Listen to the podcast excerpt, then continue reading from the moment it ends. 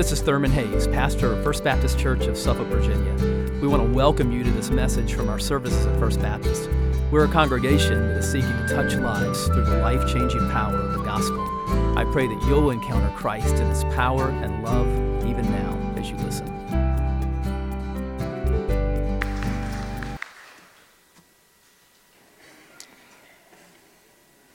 Well, it's good to be back in a place of good memories. and one of the good memories is that I was a, a lot younger when I was here as your pastor. Ah, I tell you, those of you that don't know me, it's good to see you, good to see new faces today. But when we came here, I was uh, 30, and uh, my son was 18 months old, and our daughter Melody was born while we were here. So that speaks to our young age. But we had great times here. We had great ministry here. And as I was telling some of the folks a little bit ago, we not only had good ministry, we had fun. It was a good time of fellowship and a good time of doing things for the Lord. And we really, in Suffolk, were spoiled. But we had special times here with young couples and um, have long life of life friends here. And um, it's good to be back special years. Good to be back. Thank you. I want to say to you personally, thank you for your gracious provision of a sabbatical for Thurman. you realize that in the Old Testament, the sabbatical principle is very, very important. You have, for instance, the farmer who every seven years on sabbatical he would let the land lie fallow. And you look at that and say, isn't that unproductive? Isn't that sort of a time of idleness? No, it was really an insurance into production of the land, that it would be more fertile. And so I want to I want to I want to applaud you for giving him a sabbatical.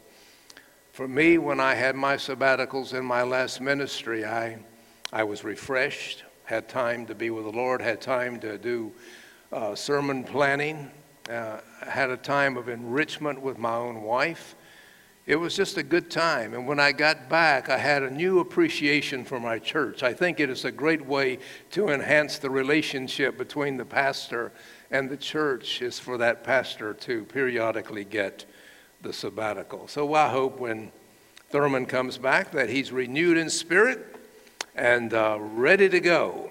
That's what it's all about. Well, let's turn to the scripture. This has always been one of my favorite uh, rooms to preach in. And so today, let's open the scripture. And I want to I wanna speak to you on Psalm 100. And if you, if you want to find it in your Bible, just open it almost slap dab to the middle. If you've got one that's electronic, turn it on. But let's deal with Psalm 100 uh, in the scripture. You know, when it seems to me that all news is bad news, and honestly, that's the way it seems today for me. And there's little reason for thanksgiving and rejoicing. It's always good to go to the book of Psalms so that you can get your perspective adjusted. And that's what I want us to do today. Let's go to the book of Psalms and let's sort of have an adjustment to our perspective. And Psalm 100 can do that. As an aside, before I read it for us, to show you how different our nation is today than when I was in school. When I was in elementary school, in a public school, my teacher had us learn and recite every day Psalm 100. When we began class, we would, we would do the Pledge Allegiance to the flag, and then after that, we would say by memory Psalm 100. We didn't do it, I'm going to do it out of the, the New International Version today, but we did it out of the King James. Make a joyful noise to the Lord, all ye lands. That's the way we started every day of school. Here is the psalm out of the International Version Shout for joy to the Lord, all the earth. Worship the Lord with gladness. Come before him with joyful songs. Know that the Lord is God. It is He who made us, and we are His. We're His people. We're the sheep of His pasture. So enter His gates with thanksgiving and His courts with praise. Give thanks to Him and praise His name, for the Lord is good. and his love endures forever. His faithfulness continues through all generations. As we come to the word, let's pray together as we begin. Father, today I pray that we will hear the message of this Psalter uh, clearly. Speak to our hearts and our perhaps discouragement and our bewilderment, whatever it is that we come with today. Remind us of who you are and what you have done for us so that our hearts will be gladdened and that we will praise and give you thanks. For we ask it in Jesus' name. Amen. There was a man that joined a very unique monastery. What made it unique was that um, you could only speak two words every 10 years. So he joined up. He served 10 years, and after the first 10 years, he was able to say his two words. And he said, hard bed. So he served for another 10 years, and um, the time came for him to say his next two words, and he said, bad food. 10 years passed. This is 30 years of service. After 10 more years, he had his two words to say, and he said, I quit. And his superior said, I figured as much because you've done nothing but complain ever since you've been here. We laugh with the lack of thanksgiving, the absence of thanksgiving and gratitude with the monk, but it's nothing like today, folks. Our society is like that. We have battled, and in a sense, we're still battling COVID. We're battling inflation. We're battling high gas prices and a hundred other things. We're doing all of that battling, but nothing like what I see today in the battle against ungrateful spirits in our land. Why is that? Why is there an absence of thanksgiving? I've, I've looked at this and I've, and I've prayed about this and I said, Lord, why do we have this absence of thanksgiving? One of the reasons I believe is that we have replaced a sense of debt with a sense of right. You have people that are not indebted to anyone for any reason, for anything. They're owed. Everybody is owed. You owe me. And people that are owed are not grateful. They're not thankful. They're always looking for somebody to do something more for them. I deserve more. I deserve better. I at least deserve different. It is an attitude to me that is anchored in arrogance. That attitude. But there is another reason, too, I think, and there is no need for God today. I am not a fan of Bart Simpson. I want you to know that off, off the top before I say something. I am not a fan of Bart Simpson. I do not watch the show. But I did read a quote that he had. And here is the quote the scene was the, the, the, table at the, at the meal, and somebody asked him if he would say the blessing, grace. And thus he said, he bowed his head and he said, Dear God, we paid for all of this ourselves, so thanks for nothing. He is a cartoon character. He did not say that. It was a line written for him by a writer who believed it would resonate with the audience who would find it funny. There is no need of God. Modern man with no need of God produces modern people with no sense of gratitude, no sense of thanksgiving. Kingdom people, and that's who we are, ought to stand in stark contrast to that. Boy, I tell you, understand, I'm a debtor. You're a debtor. I'm dependent on God, and you're dependent on God. The Apostle Paul in 1 Corinthians 4 raised a question among the people, and he said, What do you have that you did not receive? Nothing, Lord. I am a debtor to you, and I am dependent on you. And people that are dependent and indebted to God should be full of thanksgiving and gratitude. We're graced And we're recipients of the favor of God. And therefore, the psalmist said in Psalm 100 and verse 4 Therefore, enter his gates with thanksgiving, enter his courts with praise. Give thanks to him and praise his name. You know, as I look at the scripture, I, um, I find a number of reasons for thanksgiving. Two of them are here in the psalm. I'm going to give you three, but two of them are here in the psalm. The first one is this, and, and you know this, having read the parable, having read the story. The reasons for thanksgiving. First one is this it's expected. You remember the story in Luke 17 where Jesus encountered 10 lepers? Leprosy was a horrible disease. I was in Bangladesh years ago and I went to a leper colony. Let me tell you, that is, that is a horrible, horrible disease. Ten lepers, they approach the Lord on the road and they say, Master Jesus, have pity on us. And he did. And he said to them, Go show yourselves to the priest. When you did that, you presented yourself to the priest who would declare you clean so you could re enter society. They were not clean.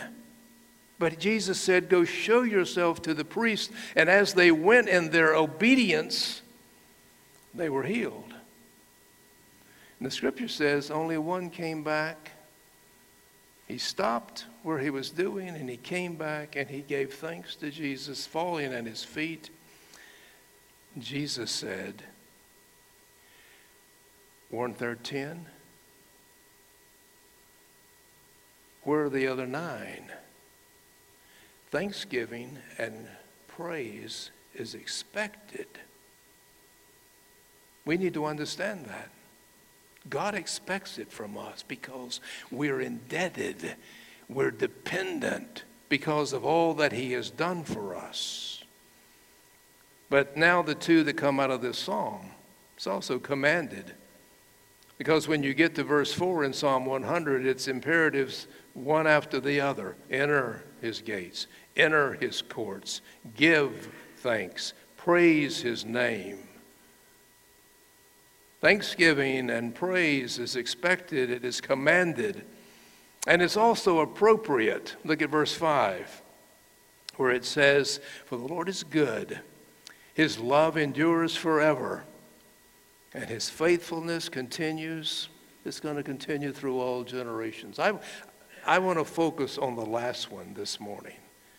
The reasons for thanksgiving, it is appropriate, says the psalmist. There are actually two kinds of thanksgiving. It's interesting to me that the first preacher that apparently on record addressed this was Jonathan Edwards in 1746. Amazing, isn't it? But he said there's a thanksgiving that is secondary, it's conditional. You know, it's when the bed isn't hard, it's when the food is good. It's when everything is lining up and everything is hunky dory, then I can give thanks. Even the meanest man on the street can appreciate the rain on his yard and the sun that makes the grass grow. So he said there is thanksgiving that is secondary, it's conditional, it's just based on you know, whatever. What happens when everything goes awry? What happens when the bed gets hard and the mattress sags and the food is terrible? Well, then the thanksgiving vanishes, it goes away. But, and Jonathan Edwards said, there is a thanksgiving that is primary and it's spiritual, it is not conditional. As Paul said in 1 Thessalonians 5, he said, Give thanks in all things Watch the preposition. He didn't say give thanks for all things. That's contrived. He said give thanks in all things. How can you do that? Because you anchor it not in what, but who. It is anchored in the excellency of the character of God who is good, who is faithful, and who is loving. There was, uh, there was a pastor named Roland Allen. He was preaching one Sunday, and he was preaching on Thanksgiving and, he, and praise. And when he finished his sermon, there was a man that came forward to talk to him. He said, I want to share a story with you. It was a missionary doctor from India. And he said, While I was in India serving as a missionary, I was in an area for some reason. In that area, all of the people began to experience progressive blindness. He said they were born with good eyes and good sight, but then there came a time when they lost their vision. And it happened all over the, all over the group, all over the people. This doctor began to study those eyes and he began to look closely at what he was seeing and he checked those that had the blindness and those that were prior to the blindness and he developed a surgery that would cause the people not to go blind when they got to that particular age. And so the people got confidence in him and they would begin to come and he would perform the surgery. And as he performed the surgery, they went away knowing that they would not ultimately fall into blindness. And he said, the interesting thing about it was this. He said, they never told me thank you. He said they didn't have that word in their dialect. He said what they would say in their dialect was this when they departed I will tell your name. That was their gratitude. That was their thank you. I will tell your name. And that's exactly what Paul is saying here in the scripture when he said, You want to be able to give thanks and praise in all things? Then anchor it in the name of God. Anchor it in who he is. He is good, He is loving, and He is faithful. You anchor it on, in Him, and you're able to do what Paul said. He's good. You know, there are times when you and I in our living, I know it's true. It's true with me, it's true with you. You get mad at God, you want to run away, and you say, You're not treating me fairly. You get upset with what He's doing. When that happens, go to the cross. See the God who gave his son so that you could have salvation in life. He's good. He made us, the psalmist said. We're his sheep, and we're the sheep of his pasture. He's good. He is a God who is absolutely good. He's good in his work when, when I doubt what he is doing, I flip out something like Ephesians 1, where it says, He's blessed us with every spiritual blessing. He has chosen us in Him, He has redeemed us through the blood of Christ. He has made known His will, the mystery of His will through His Son, on and on and on. He has sealed us with the Holy Spirit. He is good. He is good in His work, He is good in His purpose working good for those who love him and are called according to his purpose. Some of you have no idea what January Bible studies are, but years ago in our convention, we would have January Bible studies. And um, I, I regularly taught January Bible studies in a number of churches, especially when the book that came up, the book that they selected was the Old Testament. And I remember one church calling me. When, when they would announce the book, they would call, and one church called me, and it was about a year and a half out, and it said, Would you come? I think it's going to be an Old Testament book in a year and a half or so. Would you come and teach that book, whatever it is? And I said, Okay, and I put it on my calendar, and it was there so that I could. Um, follow through that, with that responsibility. As a pastor, in those days, it was very difficult to get back home. You know, you'd see mom and dad on Thanksgiving or Christmas or things like that, but didn't get back home very often. And, uh, but when I came to this year and a half later uh, appointment and responsibility, I realized that I was about 30 miles from home. It had taken me right back to almost to where I grew up. And so I told my mom, I said, I'm going to be down at so and so church. Uh, we're going to start on Sunday night, and uh, It'll be Monday night, Tuesday night, and Wednesday night. We'd finish up. And so we decided that we would have lunch together. I'd go home, and she'd cook uh, lunch for me. I'd love for her to cook lunch for me because it was wonderful. I'd tell her what I wanted. So I was able to have lunch with her on Monday and on Tuesday. And it was great fellowship, and it was a wonderful time for me to get back and to have uh, uh, time with my parents. That was the last time I saw her alive. She died that following Saturday with a heart attack. And, you know, in, in the midst of that shock, and in the midst of that loss, and in the midst of that sadness, I said, Lord, you are so good. That was one of my first thoughts. You are so good. You set this up. I would have never known this was going to happen a year and a half in advance. You set this up. And I want to tell you, I thank you for it because I know you did it. He's good in the big things, folks. He's good in the little things as well. His love never ends. Remember what Paul said? He said, You can take height, depth, you can take death, life, you can take angels, demons, you can take present, future, whatever's connected to any of those things. You will never, ever be separated from the love of God. There is nothing that can separate you from that. He's loving, He's faithful. I can trust Him, He's always there, and He's going to keep every promise that He's ever made to us.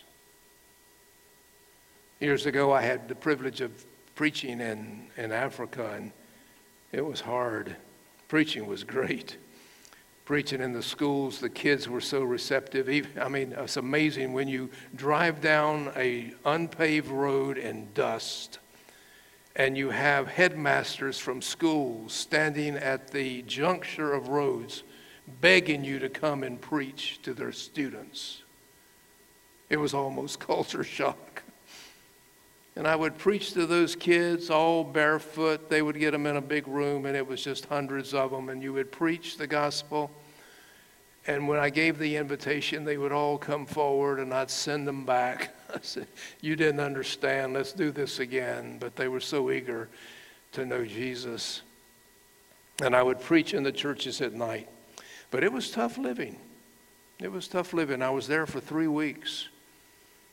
And there were no bathroom facilities, there were no lights. I was in a village where they put me in a little shack, and I had a just a structure of a bed, so I put my sleeping bag on the top so nothing would get me.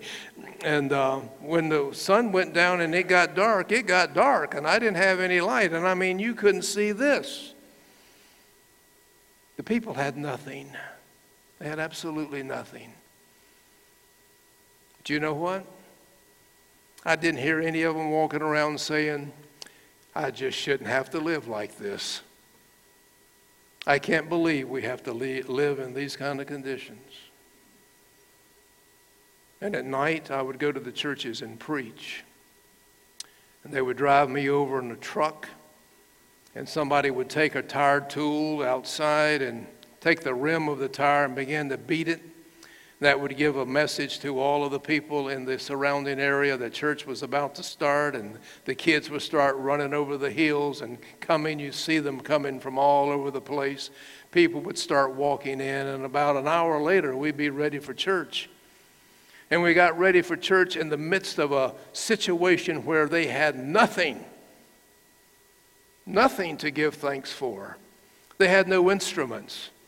The man that led the music would get up on the platform and he would stomp his foot and get a rhythm going. And when he got the rhythm right, they all would stand and sing, Blessed be the name of the Lord. Why? Because they anchored the praise and the thanksgiving in the name of the Lord, the excellency of the name.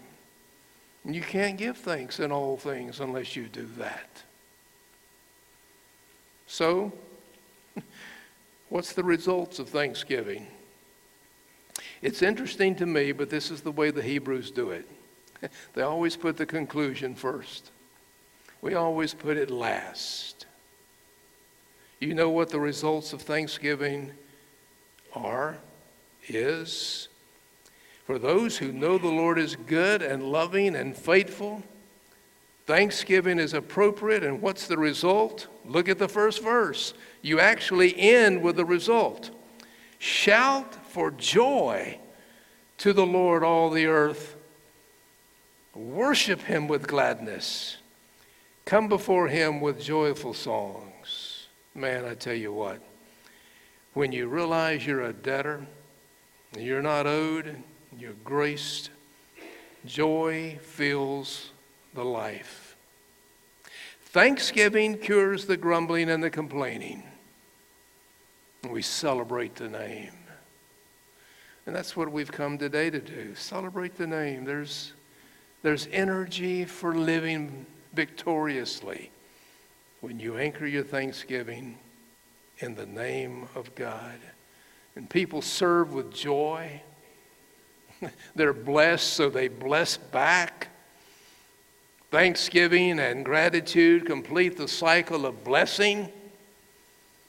Oh, I love Psalm 100, and I need it when things, when news is so bad. You need the perspective correction. So, folks, today we, we have to make a decision. Are we going to walk around and be the people who say, hard bed, bad food, I quit? Or are we going to say, it doesn't matter what's taking place? The what is not the issue, it's the who. And I know him. I know him. And he's good. And he is loving. And he is faithful. And I'm going to rejoice in that. I'm going to rejoice in that. I'm sheep of his pasture. So we have a choice. Others of you have a choice. There are others that are here that, you know, some of you can say, He made me. That's true. He's the creator. But to this point, you haven't been able to say, I'm His, and I'm the sheep of His pasture. You know Him as creator, but you don't know Him as Father through the Savior Jesus can all change today. It can change, it can change for those of us who are down in our mouth, bad food and hard bed. And it can change for those who want to know him as Savior and Lord. He did create you, but he also wants you to be the sheep of his pasture. And he made every provision for that because he is good. He is good. Folks, let's anchor ourselves in him and the excellency of his name. Then we'll be able to rejoice and give thanks. And we can shout for joy to the Lord, all the earth and worship him with gladness. Pray with me. Father, you are good, you are loving, and you are faithful. We have no issues with that. And so it's so hard sometimes in life to, to lift ourselves above the what and do what Paul said in Thessalonians that we give thanks in all things because of the who. You. You are the one to whom we anchor ourselves. And in that, there is a completely different power for living and a completely different perspective. May we keep that perspective, which is one of victory and joy. And may in doing that, we be a great testimony and blessing to others. Work in our lives today, I pray. Work in the hearts of every one of us that is, that is here. And Lord, I pray that um, if, if someone is drawn to you today to come and give their heart and life to Christ, this will be the day when they become the sheep of his pasture. In Jesus' name we pray. Amen. I hope you've been blessed by this message. Christ is the answer for every need, now and for all eternity. As someone once said, Jesus plus nothing equals everything, and everything minus Jesus equals nothing. Have you trusted in Jesus as your Savior? If not, why not now? His arms are open wide to receive you. It may help to pray a prayer like this Father, I know that you are holy and that I have sinned and fallen short of your glory. I know that you are a righteous God who must punish sin, but I believe that your Son Jesus took my punishment for me, died in my place, and rose from the dead so that I could have eternal life. Right now, I turn to Jesus and trust in his finished work for me. In his name I pray. Amen. You know the Bible says this in John 1:12. To all who did receive him, who believed in his name, he gave the right to become children of God. And that means that if you've received Christ, God has adopted you as his beloved child, his very own son or daughter. Just imagine it. Almighty God, the Lord of this universe, the one who possesses all authority in heaven and earth, is now your loving Father, and you are his child. You say, I love him.